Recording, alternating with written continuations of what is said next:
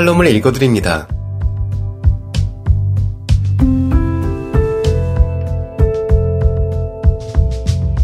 청취자 여러분 안녕하세요. 5월 15일 일요일 칼럼을 읽어드립니다. 게스터 이호준입니다. 칼럼을 읽어드립니다에서는 여러분과 같이 고민하고 장에게 최신 정보를 담은 글을 골라 전해드리고자 하는데요. 그럼 바로 오늘의 칼럼 만나보시죠.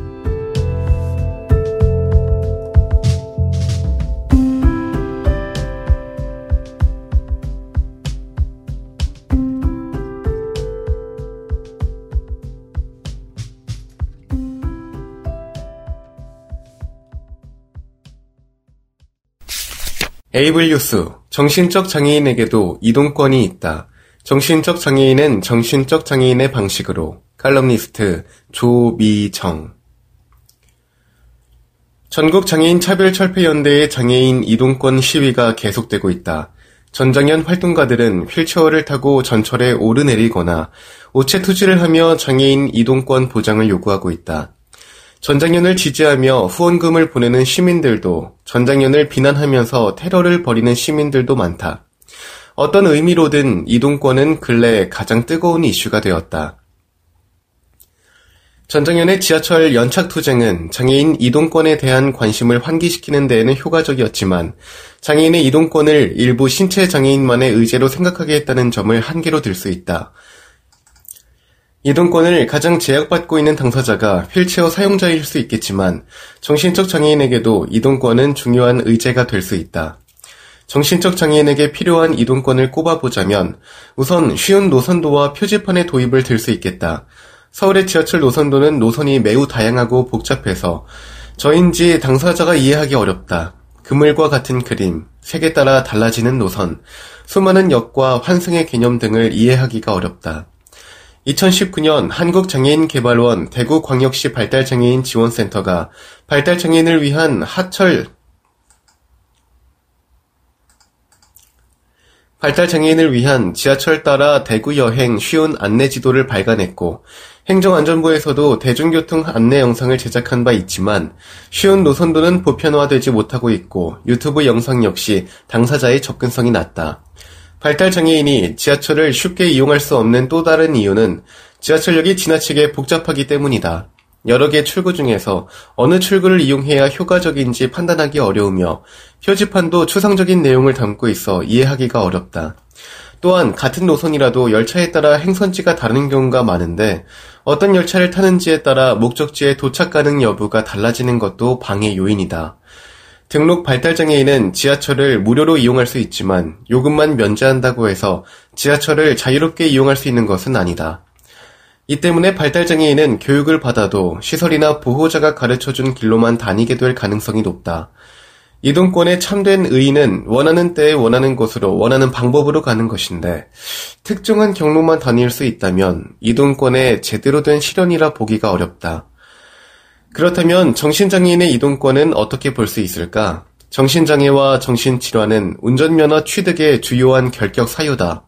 정신장애 당사자는 원서에 정신질환 여부를 체크하고 운전이 가능하다는 전문의의 진단서를 제출해서 별도의 심사를 통과해야 운전면허를 취득할 수 있다. 운전면허는 이동의 기본 중 기본이다. 자차를 운전하는 것과 대중교통만 이용하는 것의 차이는 하늘과 땅만큼 크다. 자동차를 직접 운전하면 이동 가능한 범위가 넓어져 더욱 먼 거리로 출퇴근을 할 수 있고 업무상 출장도 수월해지며 여행도 자유롭게 할 수 있다. 대중교통 인프라가 잘 되어 있지 않은 지방의 소도시나 농어촌에 사는 경우 운전은 선택이 아닌 필수가 된다. 이렇게나 중요한 권리인 운전을 정신장애인들은 누릴 수가 없다. 이는 발달장애인도 마찬가지다. 자율주행 등 대안적인 운전이 보급되지 않은 상황에서 정신적 장애인의 이동권은 제약되고 있다.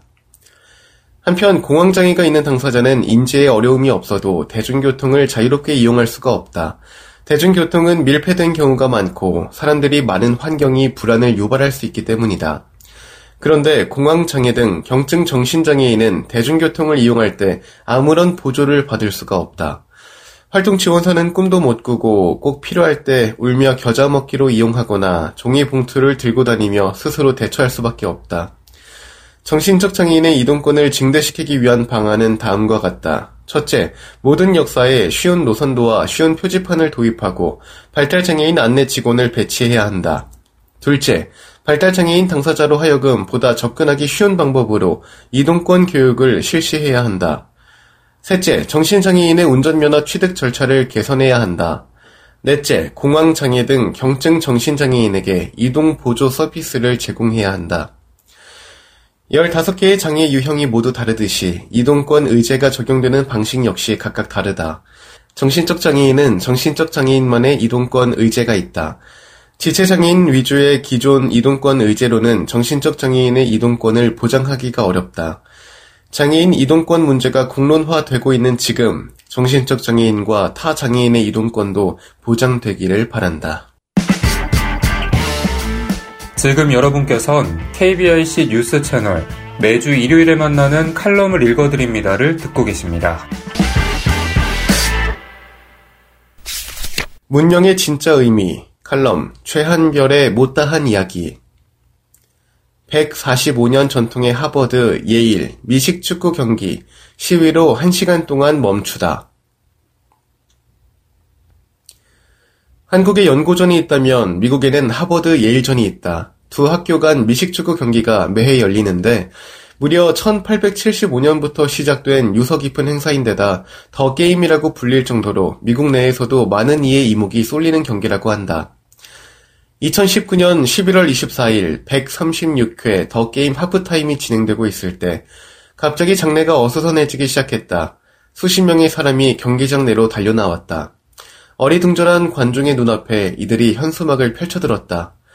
누구도 이기지 않았다. 예일과 하버드는 기후 부정의를 두고 경쟁하고 있다. 이들은 예일대와 하버드대 재학생과 졸업생으로 구성된 기후위기 시위대로 두 학교의 화석연료에 대한 투자 중단을 촉구했다.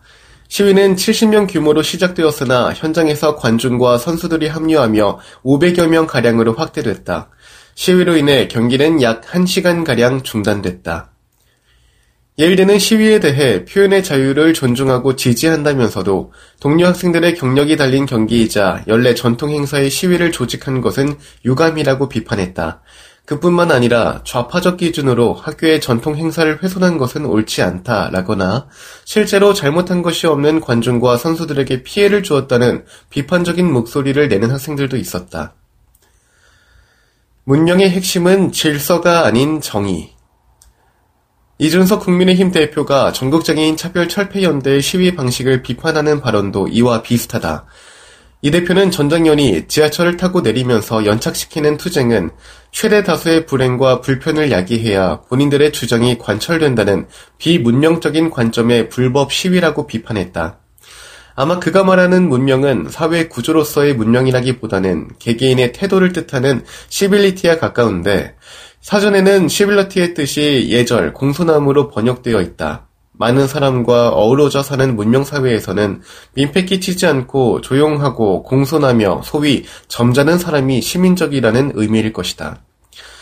해외에서도 의도적으로 사회 혼란을 초래하는 시위에 대해 상식, 예의, 문명을 갖추라 라는 비판도 있다. 하버드 예일 경기에 뛰어든 기후 위기 시위대를 향해서도 그랬고, 미국 전역에서 고속도로와 다리를 가로막으며 차량 통행을 의도적으로 지연시킨 흑인의 생명은 소중하다 시위대를 향해서도 그랬다. 물론 이미 국내에도 많이 소개된 대로 한국 장애계와 너무나 흡사하게 도로와 버스를 막아 세운 해외 장애 인권 활동가들을 향해서도 말이다.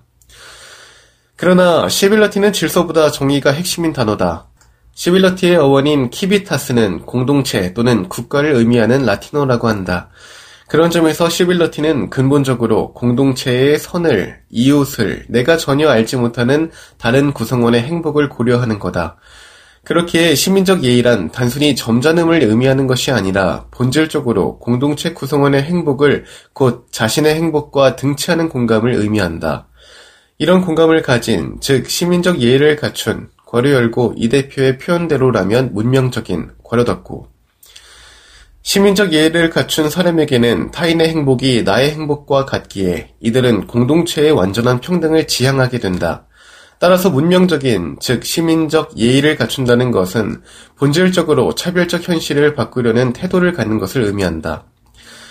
조금 돌아왔지만 결국 문명, 즉 시민적 예의라는 것은 시위하는 장애인이 아니라 이들을 향한 철저한 차별을 방치하고 심지어 내심 옹호하기까지 하는 비장애인 구성원들에게 요구되어야 한다. 문명과 시빌러티는 단어가 어떻게 변질되어 왔는가를 생각해 본다.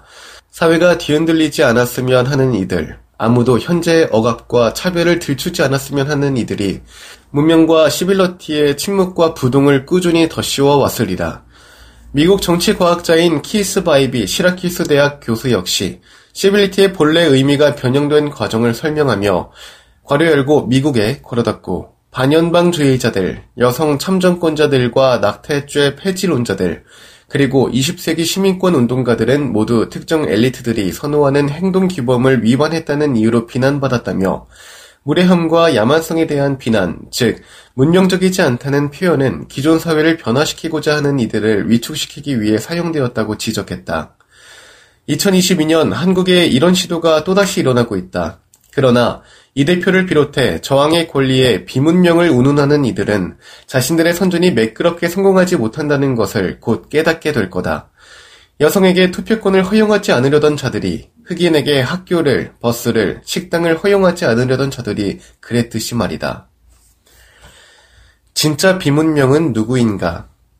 이 대표 눈에는 분명 비문명적인 하버드 예일 경기 중단 시위의 결과는 어땠을까? 많은 이들이 열심히 경기를 준비한 선수들이 무슨 죄냐라며 시위대를 비난했지만 정작 하버드 미식축구부 주장인 웨슬리 오즈버리는 시위를 지지했다. 그는 물론 우리는 최대 경쟁자인 예일대와의 경기를 열심히 준비했다. 그러나 지금 이 순간에도 두 학교는 우리의 미래를 파괴하는 산업에 투자를 계속하고 있고 기후 위기에는 승자는 없다. 라며 두 학교가 대중을 호도하고 학계를 더럽히며 진실을 부정하는 기업을 지지하면서 진정으로 학문을 수양하는 곳이라고 주장할 수는 없다고 밝혔다. 하버드 교지 하버드 크림슨 편집장인 패트릭 바람 캐사다 역시 시위란 불편한 것이다 라는 글을 통해 해당 시위를 지지하며 시위는 다른 사람들의 편의를 고려하거나 불편을 최소화하기 위해 노력하는 것이 아니라 시끄럽고 불편한 방식으로 메시지를 분명히 전달하는 것이 목표인 행위라고 설명했다. 아울러 괄호 열고 시위 중 괄호 닫고 법률을 어김으로써 시위의 원인에 이목을 집중시키고 의제의 중요성을 끌어올리기 때문에 괄호 열고 법을 위반하는 시위는 괄호 닫고 가능하다고 덧붙이기도 했다. 무엇보다 중요한 점은 학생들의 꾸준한 괄호 열고 이 대표에 따르면 비문명적인 괄호 닫고 꾸준한 시위와 저항의 결과로 하버드 대학은 지난해 9월 화석 연료에 대한 투자를 중단하겠다고 선언했다. 사회를 멈추는 시위의 본질은 다른 국가에서도 인정되고 있다. 2017년 영국 런던에서 열린 국제 무기 박람회 전시장 앞 도로를 봉쇄한 시위대가 기소됐다. 그러나 영국 대법원은 표현의 자유나 평화 집회의 자유권 행사로 인해 교통 혼잡 등 일상의 균열이 발생하는 것에 대해 어느 정도 관용이 있어야 한다라며 그저 그런 말다툼과 달리 정치적 견해는 특별히 보호할 가치가 있다고 설명하며 시위대에 무죄를 선고했다. 한국이 1990년 가입한 유엔 자유권 규약 역시 일반 논평을 통해 괄호 열고 평화적 집회는 괄호 닫고 차량 흐름이나 보행자의 움직임 또는 경제적 활동이 혼란을 초래할 수 있다. 의도했건 또는 의도하지 않았건 이런 결과가 있다고 해서 그런 집회가 향유하는 보호에 의문이 제기되는 것은 아니라고 분명히 했다. 아울러 평화적 집회의 권리에 대한 너무 광범위한 제한을 정당화하기 위한 수단으로 공공질서라는 모호한 정의에 의존해서는 안 된다. 평화적 집회는 어떤 경우에는 본질적으로 또는 의도적으로 혼란을 야기할 수 있고 상당한 정도의 관용을 요구한다는 점 역시 강조했다. 이 대표는 그토록 자랑스러워하는 모교의 동문뿐만 아니라 시위의 권리 보장이 국가 의무라고 선언하는 다른 국가들, 나아가 유엔과도 비문명적이라고 맞서 싸워야 할 것 같다. 이쯤 되면 인권의 가치와 진보에 대한 상당한 합의가 이뤄진 21세기의 문명에 맞서고 있는 비문명이 대체 누구인지 반문할 수밖에 없겠다. 헌법에서도 보장한 시민적 권리에 대한 뭘 이해라는 정치인으로서의 미숙함은 차치하고서라도 말이다.